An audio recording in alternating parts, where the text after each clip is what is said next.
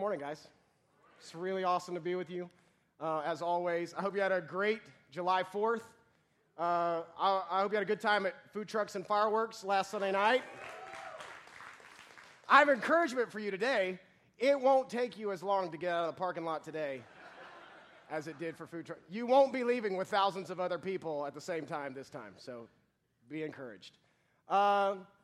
For those of you who might be newer with us, my name is Brandon, and I'm one of the elders here at the Bridge. For those of you who may be getting Josh withdrawals, he will be back next week, so you can make it one more week. I'm going to be taking us into our second week of our BLESS series. And just let me remind you that in this series, we are hoping to instill a more intentional evangelistic culture in our church.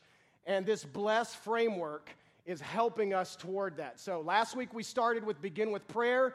This week is listen. And in the next coming weeks we'll look at eat, serve, and share your story. But today, listen, and we're going to be in Luke 18. If you want to open up your Bibles, it will also be on the screen, but we're going to be in Luke 18, and we are talking about listening today.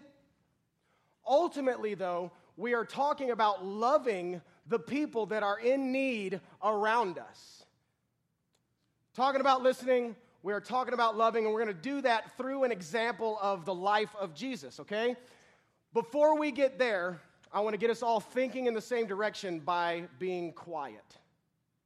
It's not normally what I do up here. Because of our recent adoption, my family is learning sign language, trying to. So sign language is going to help us set the stage for our text today. So here's what you need to know. I have a desperate need, desperate deep need, and you can help me.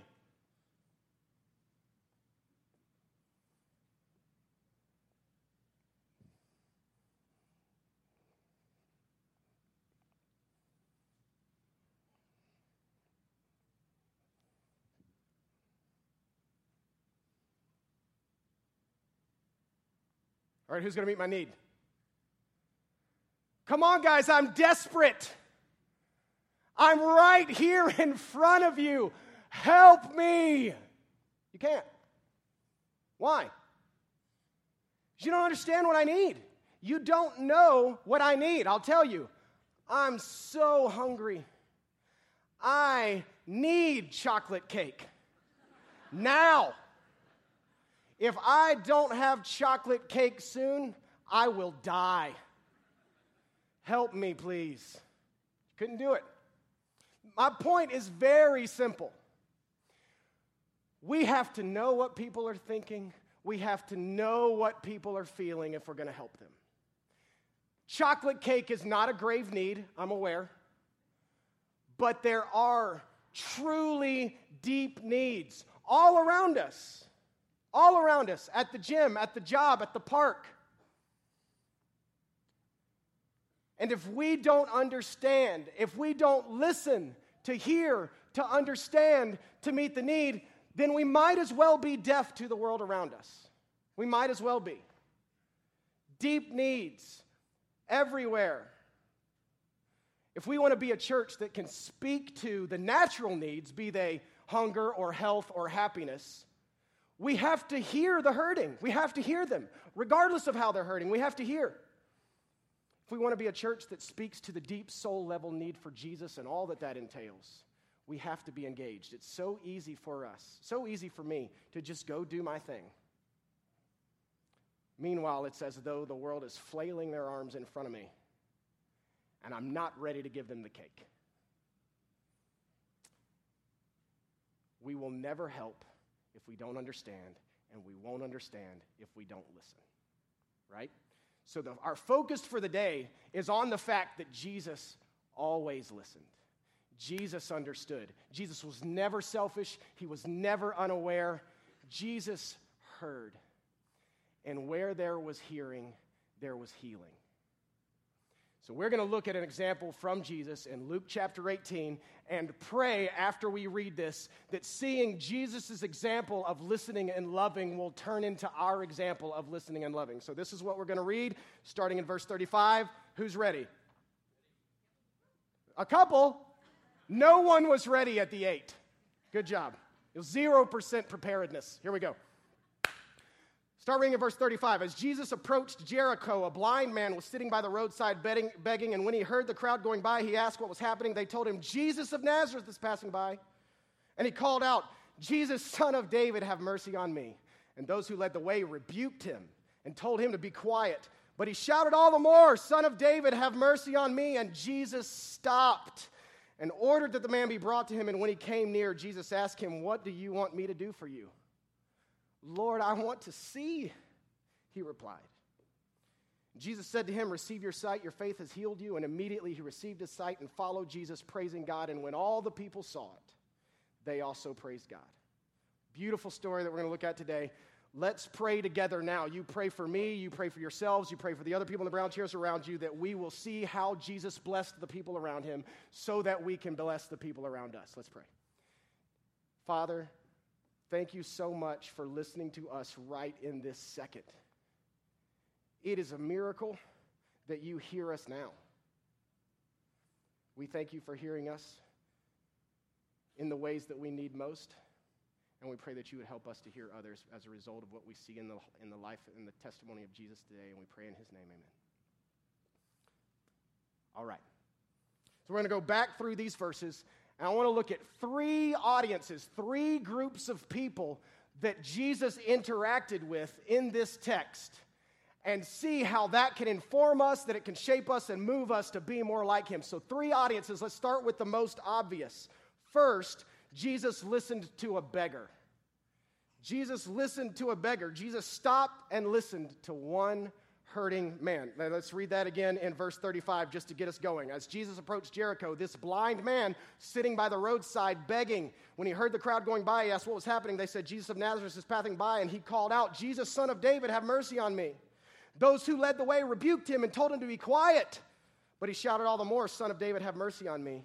And Jesus stopped and ordered the man to be brought to him. And when he came near, Jesus asked him, What do you want me to do for you? So let's start first by focusing on two phrases that we just read. Jesus stopped and Jesus asked. Jesus stopped and Jesus asked. So a blind beggar calls out in the crowd, Son of David, have mercy. He's told to be quiet. He calls out again, Son of David, have mercy. And Jesus stopped. Something that's simple to see. Something easy to understand, but I think something so hard for us to do. Jesus stopped and ordered the man to be brought to him. Think about this. For Jesus to stop at all, for any one person, is almost a ludicrous proposition if you understand the scenario. It's really absurd. Who was Jesus?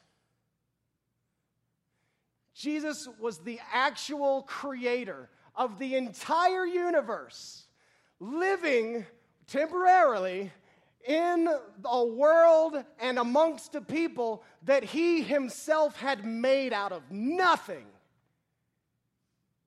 For him to stop for anything, for any one person, is a little weird on the surface. It's the God of everything. When you add to that the fact that he's wildly popular at this point in his story, he's amongst a crowd. The crowd clearly doesn't want him to stop. It's even more impressive that he paused what he was doing to talk to this beggar on the side of the road. But when you remember what he's doing, it feels crazy to me. Where was Jesus going? The passage tells us that he's approaching Jericho, right? You got that. He's approaching Jericho.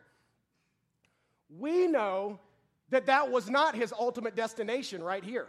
Back in Luke chapter 9, the Bible says that Jesus set his face toward Jerusalem.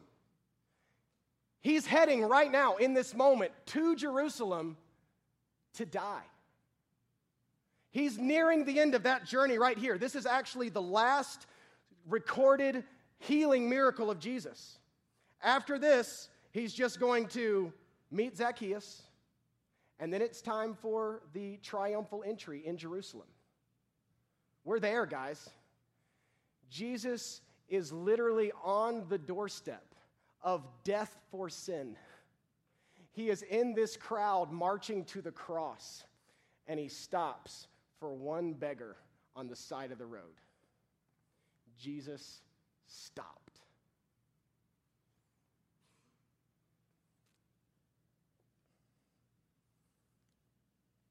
Guys, we're never going to do anything as important as what Jesus was doing right then. Never. Our emergency Chipotle runs can probably wait, right? We can stop. We can pause what we're doing. God gave my wife, Scarlett, a good opportunity this week to stop. Several times the same guy has delivered the Walmart groceries to her car. By the way, did you know that you can order your groceries online? Someone will shop for them for you, bring them to your car for you, and it's free. They won't even let you tip if you try. It's crazy. So just take that with you. But she's had several conversations with this same guy, and she asked him this week about his baby. And she said he looked a little caught off guard, and then he looked sad, and he told her that they'd had a miscarriage since the last time they talked. And so now she's a little caught off guard, but she tells him she's sorry, and she's had 2 miscarriages, and he makes a couple of jokes and gets back to work. And God helped her stop. She wasn't on her way to the cross. She was on her way to the park. So she went home and she wrote this guy a note saying, you know, God and his word helped me through my miscarriages. And she stuck that note in a book that she thought would be helpful for him, and she drove it back and gave it to him at Walmart. Simple, small thing. Could that be a thing that God uses to help a hurting heart find hope in Jesus? Of course it could. Of course. Jesus stopped. We can stop. Jesus didn't just stop. Jesus also asked. Jesus asked this beggar, "What do you want me to do for you?" He's saying, "What are you struggling with? What is your hurt? What is your need?" In the midst of this craziness going on around him, Jesus listened to one person's needs. And guys, we're going to have chances this week. Guaranteed.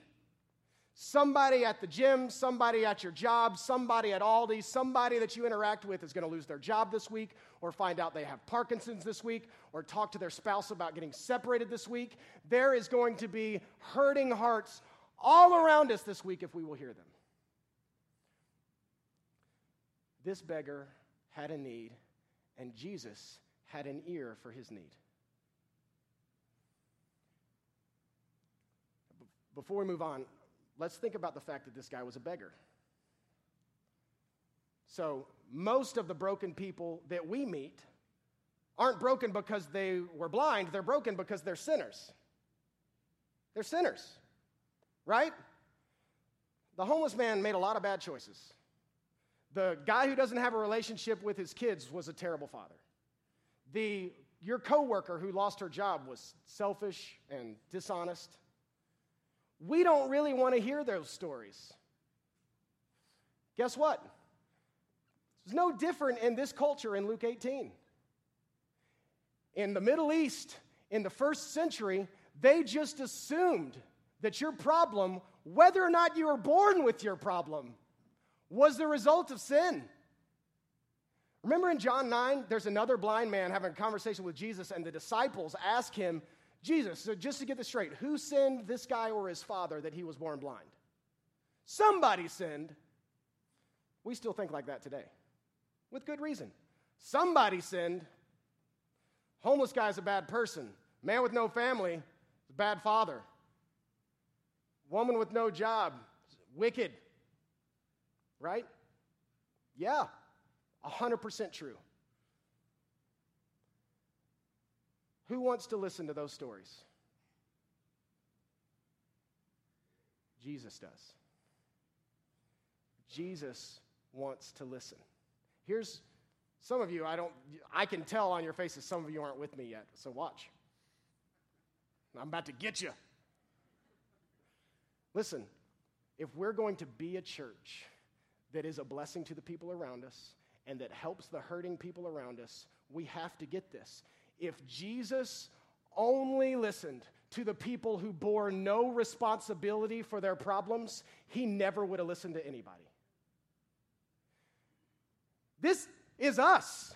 If Jesus only stopped for the hurts of the innocent, he never would have stopped walking, and he never would have left heaven in the first place. There is none righteous, no, not one, but Jesus stopped, and Jesus asked, and he listened, and he helped, and he loved.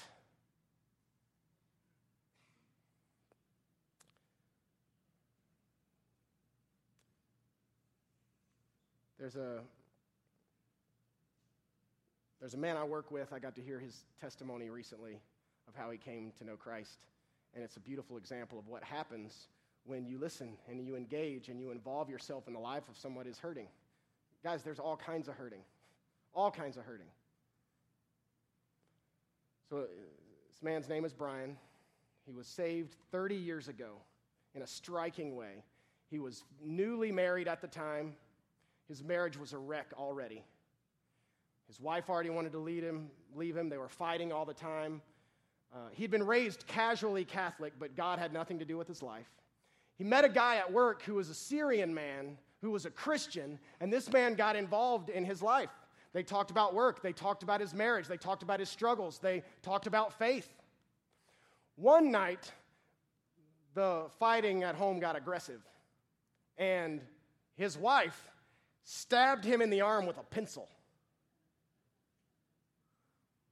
For those couples who argued on the way to church today, be encouraged. If there was no pencil, it could get worse. You're okay. But Brian says that the Holy Spirit was working on him in this moment, and that rather than blowing up, he had the thought, what a jerk I must be if my wife just stabbed me with a pencil. With the pencil in his arm, he looks at his coffee table and sees his massive Catholic Bible that he's never opened. And he tells his wife, I think we should read the Bible. He doesn't know what to do with it. He opens to Matthew because he knows that's the newer half. And he just starts reading, and he gets through the genealogies, and he reads, still bleeding, all the way through to where Jesus rescues the demon-possessed man who's living in the caves. And Brian says, if he can help him, he can help me. And he didn't know what to do. He didn't know what to say. He just cried out to Jesus for help, literally crying for mercy. And he and his wife don't know what's going on. It's 12 o'clock at night at this point, and you know where they went? They went to a Syrian's friend's house. And they showed up on his front door at midnight. And he brought them in, and he listened to the story, and he said to Brian, brother, you just got saved. And then he led his wife to the Lord in his living room. That's somebody who engaged, somebody who knew, somebody who was involved. Brian knew that he was cared for. And when it was time for his family to meet Jesus, he knew where to go. This is a convicting question, but I think it's a healthy one for us. Are there any people in our lives who could come to our door at midnight needing mercy? Don't we want to be a church full of midnight door openers? Now I see on your face you're with me. Yes, we do. Jesus was approached by a hurting man, and he stopped, and he asked, and he listened, and he loved. And that takes us logically to the second group that we can notice in this passage. That's Jesus' followers. So Jesus listened to a beggar. Secondly, Jesus listened in front of his followers. Jesus stopped to listen as his followers were looking on. This is important, so check this out. Let's read verses 39 and 40. Those who were led away, or those who led the way, rebuked him and told him to be quiet, but he shouted all the more, Son of David, have mercy on me. And Jesus stopped and ordered the man be brought to him. Then skip down to verse 43. And when all the people saw it, they also praised God. So let's focus on two phrases again. those who led the way, and when all the people saw. What we need to see here is that Jesus' followers were with him. Jesus' followers were watching him. So they were always watching him. He was always in front of his followers, modeling for them the kingdom of heaven on earth. We don't know for sure that the 12 disciples were the ones who told the beggar to shut up. We don't know that for sure. We know they were there, and it very well could have been them. Just 15 verses earlier in the same Luke 18 was when they told little children they couldn't see Jesus. Those guys. Or maybe it wasn't them. Maybe they learned their lesson. And that's the point. That's the point. Jesus was helping his followers be like him. This is important for us to grasp, not only as students of the New Testament, but as people who are followers of Jesus 2,000 years later. Jesus' disciples, Jesus' followers were his strategy.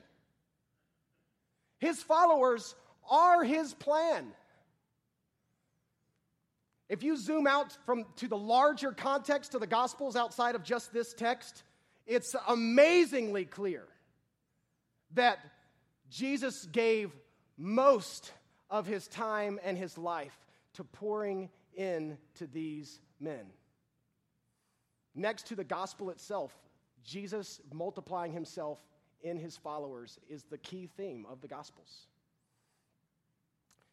Over and over again, like in Luke 18, they are watching him. He said to these guys, "Follow me." For 3 years, they lived together, walked together, they watched Jesus, they heard from Jesus, they just soaked up Jesus for 3 years. I want to read you a quote from Robert Coleman, who wrote a book on this concept called The Master Plan of Evangelism. Great name for this. That was his plan. He said, "When one stops to think of it, this was an incredibly simple way of doing it. Jesus had no formal school, no seminaries, no outline course of study, no periodic membership classes in which he enrolled his followers. Amazing as it may seem, all Jesus did to teach these men his way was to draw them close to himself.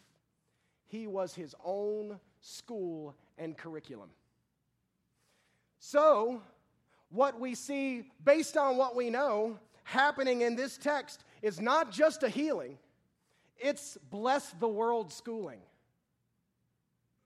Jesus was always modeling for his disciples how his kingdom should work. And then those disciples made disciples who made disciples who made disciples who made disciples who made disciples for 2,000 years, and here we are.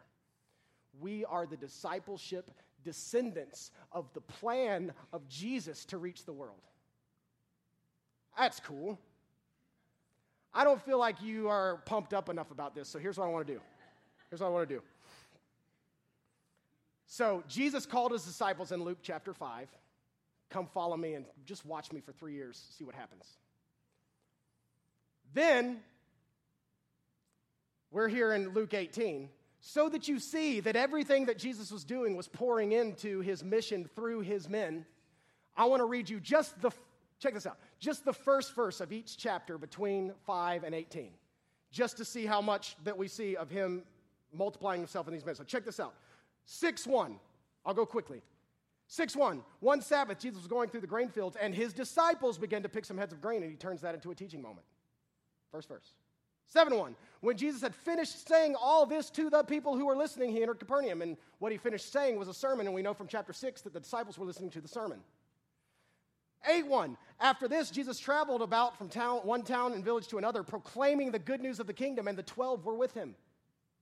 9:1, "And when Jesus had called the 12 together, he gave them power and authority to drive out all the demons and to cure diseases." 10:1, "After this, the Lord appointed 72 others and sent them 2 by 2 ahead of him to every town and place that he was about to go, even more disciples." 11:1, "One day Jesus was praying in a certain place. When he finished, one of his disciples said to him, 'Lord, teach us to pray,' and he taught them the Lord's Prayer." 12:1, these are just the first verses.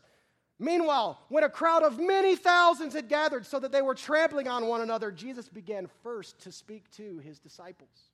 That's crazy. Then in chapters 13 and 14 and 15, The disciples are all over the place, but they're not in the first verse, not directly referenced. But have no fear.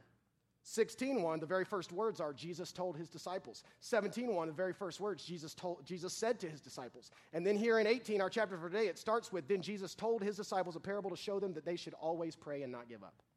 It's crazy. Most of Luke is Jesus establishing his kingdom by pouring his life into his followers. These men who scared children and kicked beggars to the curb were the main focus of his ministry. Why? Because he wanted them to be like him. He was going to bless the world through them. So let me ask us a more theological question to get us back to our theme. How many ears did Jesus have? Probably two. I don't know for sure. 8 billion people, 2 ears, 2 hands, 2 feet. There was only one Jesus. And so he made himself the sacrifice and entrusted his message to his disciples who had walked with him and watched him and seen him model time and time and again the way to live like Jesus on the earth. And it worked. So Jesus had a dandelion strategy. It's hard to find dandelions this time of year, guys. Real hard. In fact, I barely have enough for today. Jesus had a dandelion strategy.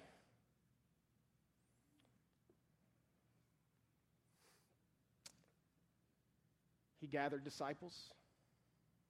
He loved disciples. He trained disciples. He lived with disciples. He lived in front of disciples. He prayed for disciples. He poured himself into disciples. He multiplied himself through them, and then he died and rose and ascended into heaven and sent the wind of the Holy Spirit. I don't know if this will work. Holy Spirit is stronger than me. The hands and feet and ears of Jesus all over the world. Little Christs all over the world. The disciples learned what it was like to live and love and listen like Jesus. The dandelion strategy worked. Reading this story in Luke 18 reminded me of another story of another beggar in Acts chapter 3. Listen to this. This is, Jesus has already left when this happens. Watch. Now Peter and John, his disciples, were going up from the temple at that hour of prayer, the ninth hour. And a lame man from birth was being carried, whom they laid daily at the gate of the temple that is called the Beautiful Gate, to ask alms of those entering the temple. Seeing Peter and John about to go into the temple, he asked to receive alms, and Peter directed his gaze at him, as did John, and said, "Look at us." And he fixed his attention on them, expecting to receive something from them. But Peter said, "I have no silver and gold, but what I do have I give to you. In the name of Jesus Christ of Nazareth, rise up and walk." And he took him by the right hand and raised him up, and immediately his feet and ankles were made strong. And leaping up, he stood and began to walk and entered the temple with them, walking and leaping and praising God. And it is beautiful, and it is as though Jesus never left. It's like he never left. Just like in Luke 18, Peter and John had somewhere to be. I'm sure they had something important to do on their way to church. They were in charge of the church. But they loved and they lived and they listened like their master, and they stopped. And Peter said, "I hear you. I don't have silver and gold. Would you like to walk? Would you like to know the God with the power to make you walk?" And you know what they did after that? They gathered around all the people that were amazed. You can read it on further in Acts chapter 3. They gathered around all the people that were amazed at the work of God. And they said, "We could tell you something even more amazing that he has done. He raised Jesus Christ from the dead, and you can be reconciled to God through him." It worked. The disciples listened and learned and loved.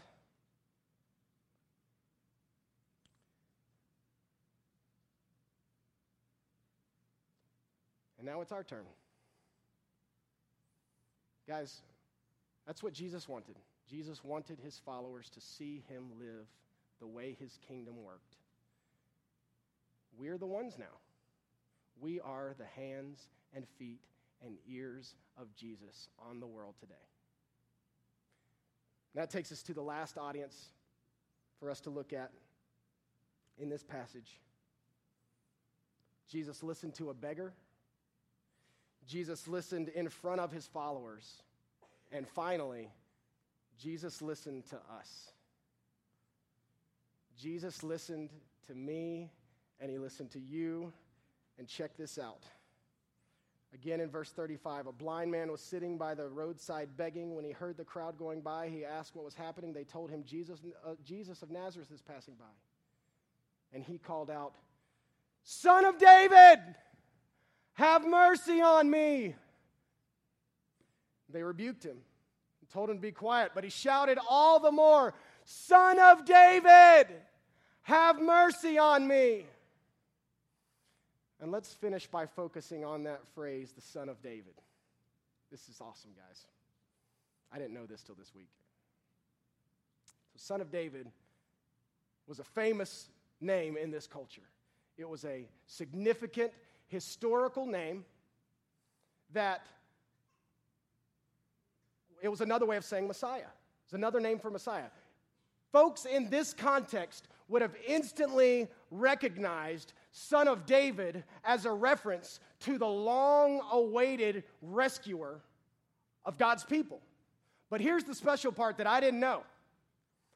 Until this verse, Jesus had actively avoided the phrase and the title Son of David. He didn't want it because there were political and cultural implications wrapped up in the title Son of David that would have been a distraction to his early ministry. The people of Israel, the people in the Middle East, they thought that the Son of David was mostly coming to be their king, and it would have derailed what Jesus was trying to do. But here at the cusp of the cross, with a crowd marching to the cross, is the first time he publicly accepts this title.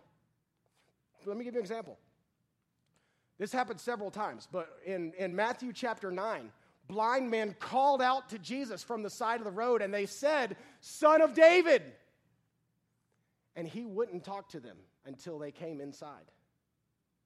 He wouldn't respond to Son of David in front of a crowd. He healed them, but then he told them, "Guys, make sure no one hears about this." That literally happened. Several other times, Jesus would not associate with the title the Son of David until now. You know what that means?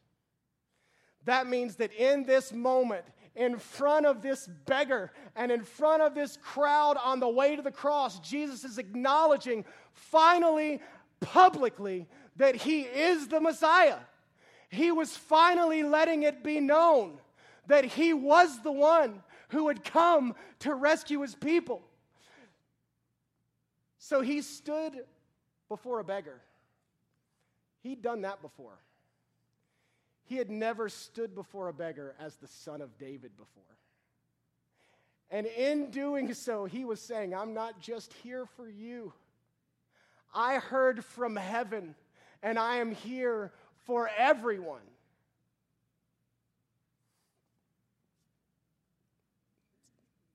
So that leads us to a question. In light of who Jesus is, if Jesus is the Son of David, Jesus the Messiah, the Christ of mercy, then who are we?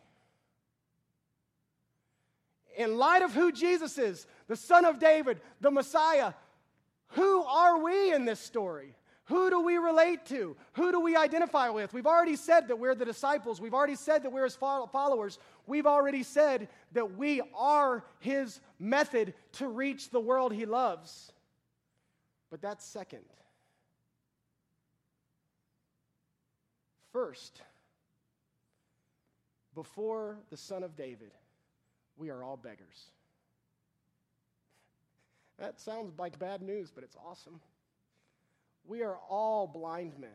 We were broken before he came to save us. And listen, if we have a relationship with God through Jesus, it's because we cried out and he heard us and he asked us, "What would you have me to do for you?" And we said, "Son of David, have mercy." And he said, "Yes." We could not save ourselves, we could not heal ourselves, we could not love ourselves, but Jesus stopped and asked and listened and died and loves. So Jesus stopped for a beggar, a bunch of beggars. Jesus listened and showed his disciples how to listen to the world. And he has called us to listen to the world. But this is why we can. This is why we can. We were beggars who have been made disciples. We can listen because we have been heard. Church, Jesus is making us like himself. I see it in you. We see it in each other. He is making us like himself. He is multiplying us. Let's pray together that he will make us midnight door openers. The door was open to us. That he will make us love as we have been loved. That he will help us to listen as we have been heard. And let's rejoice in what we have in him together. Let me pray for us now, and then we will worship.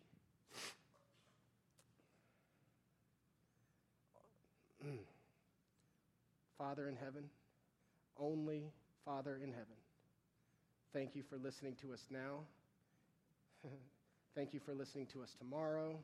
Thank you for listening to us when we needed you most, and in the future when we need you most. Thank you for sending Jesus. God, I pray for anyone who is in this room who does not have a relationship with you through Jesus, that you would draw them to yourself now. Please, right now, help them to see that they need you, that you can save anyone, that no one can save themselves, and help them to call on you for help. God, I pray for my brothers and sisters. Father, would you help us to be crushed by the work of Jesus on our behalf? The God of heaven stopped and listened and died.